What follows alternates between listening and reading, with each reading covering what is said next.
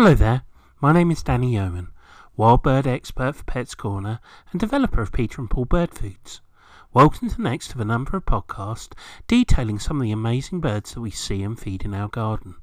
Every week we'll be looking at a different bird, and this week we'll be looking at the second of our winter thrushes, the wonderful field fieldfare. The harsher the winter weather, the more likely you are to have field fieldfares in your garden. These visiting thrushes from Scandinavia stay in Britain for longer than most migrants, arriving in October and leaving again in late May. And they tend to prefer open fields in which they forage.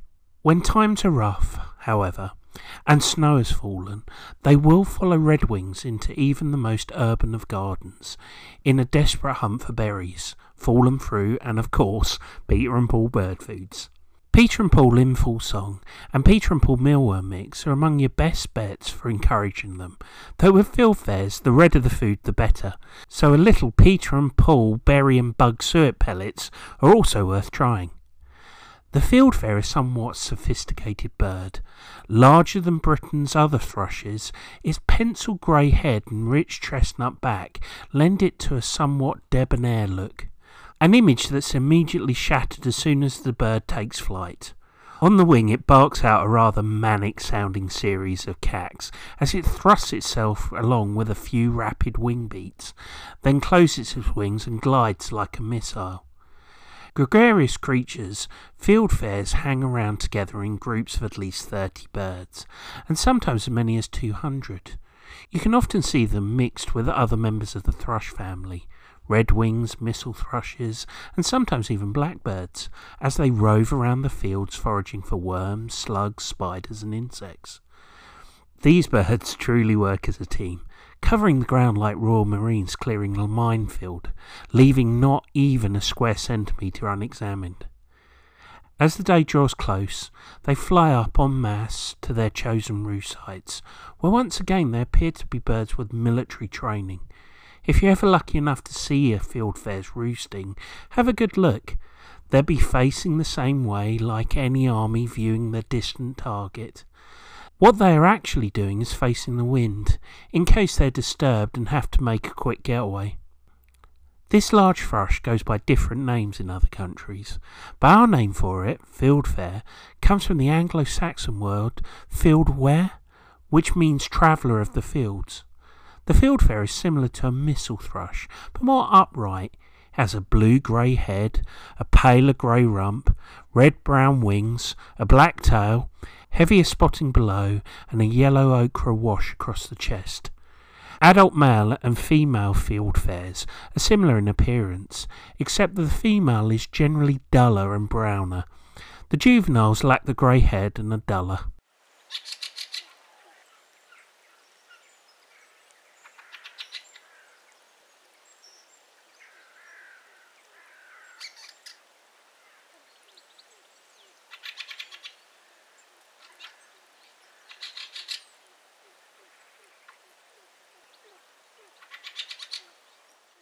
The call of the fieldfare, which they do a lot, is very distinctive and has been likened to that of a chicken with a chuck, chuck, chuck, which carries very well and can often be the first indication of a flock of fieldfares passing high overhead. The song consists of a low, squeaky warble.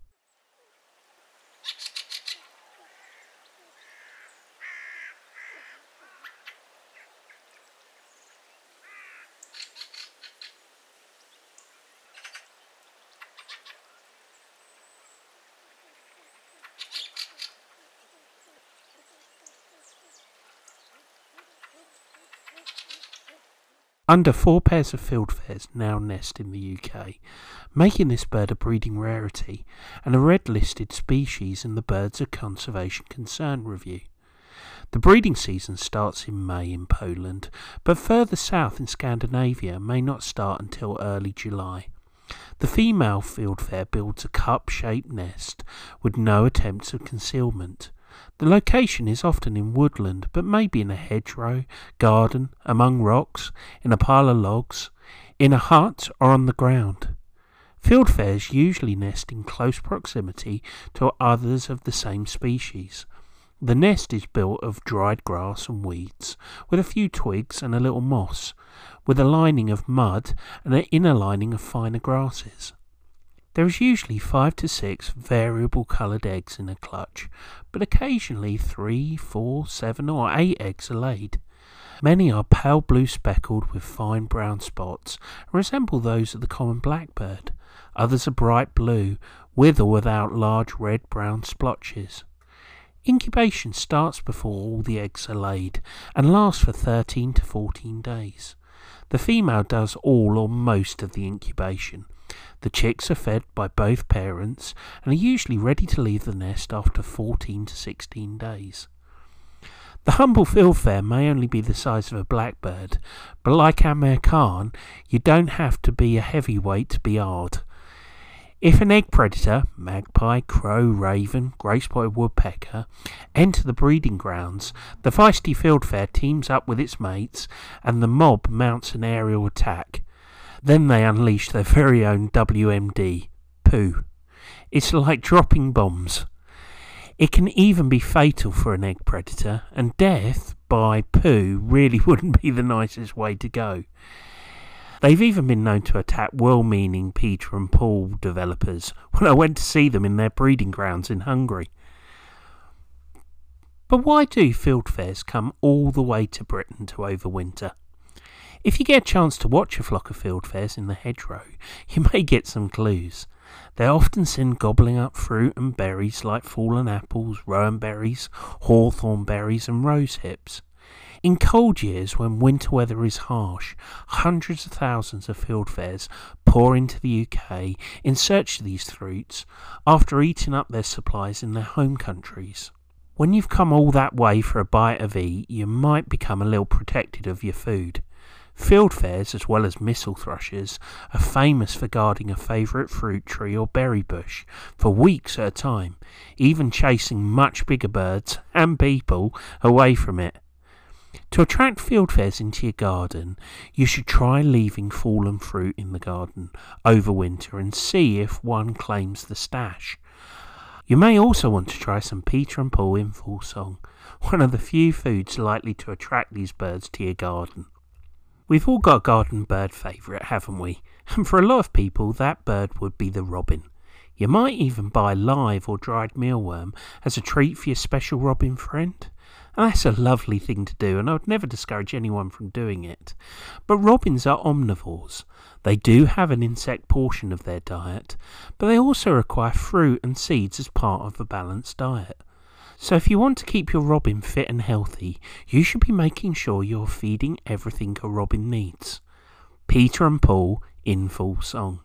And if you do feed in full song, you won't be just helping robins, but a whole host of other wonderful songbirds in your garden blackbird, song thrush, dunnock, and of course fieldfares, just to name a few.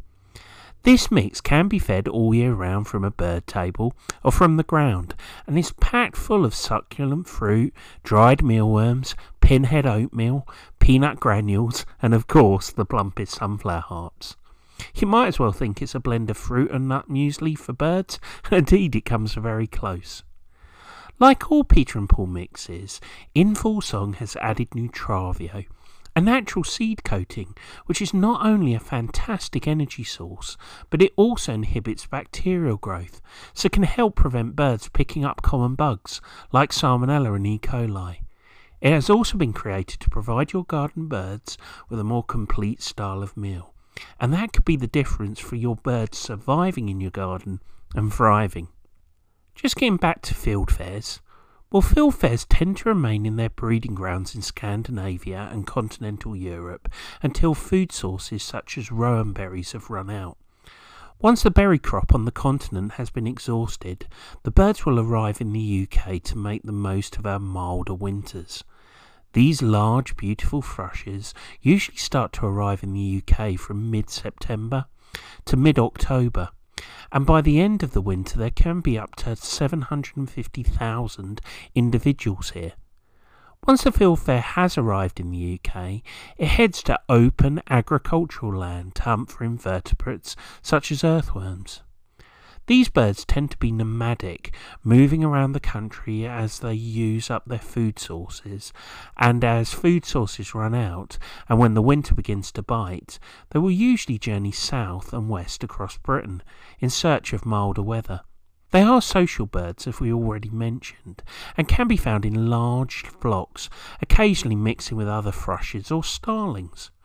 Most fieldfares have left the UK by late April, but a few pairs remain to breed in northern Britain. The fieldfare is specially protected as it's such a rare breeding bird in Britain. In the 1990s, it looked as if the westward expansion of breeding fieldfares may reach Britain, but this is no longer seems likely. All the more reason to feed them well in our gardens. Whether you live in the town or country, you can help look after field fieldfares and other garden birds by providing a wildlife friendly garden that includes water and having the very, very best foods available for them. Foods like Peter and Paul. For more information regarding Peter and Paul wild bird foods, please check out the Peter and Paul website at www.peter-and-paul.com pop into one of our wonderful Pets Corner stores, and the nearest store to you can be found at the Pets Corner website at www.petscorner.co.uk. Well, that's it from me. I hope you've enjoyed this look at fieldfares. For further birds, please continue to check out the stream, and I look forward to speaking to you soon.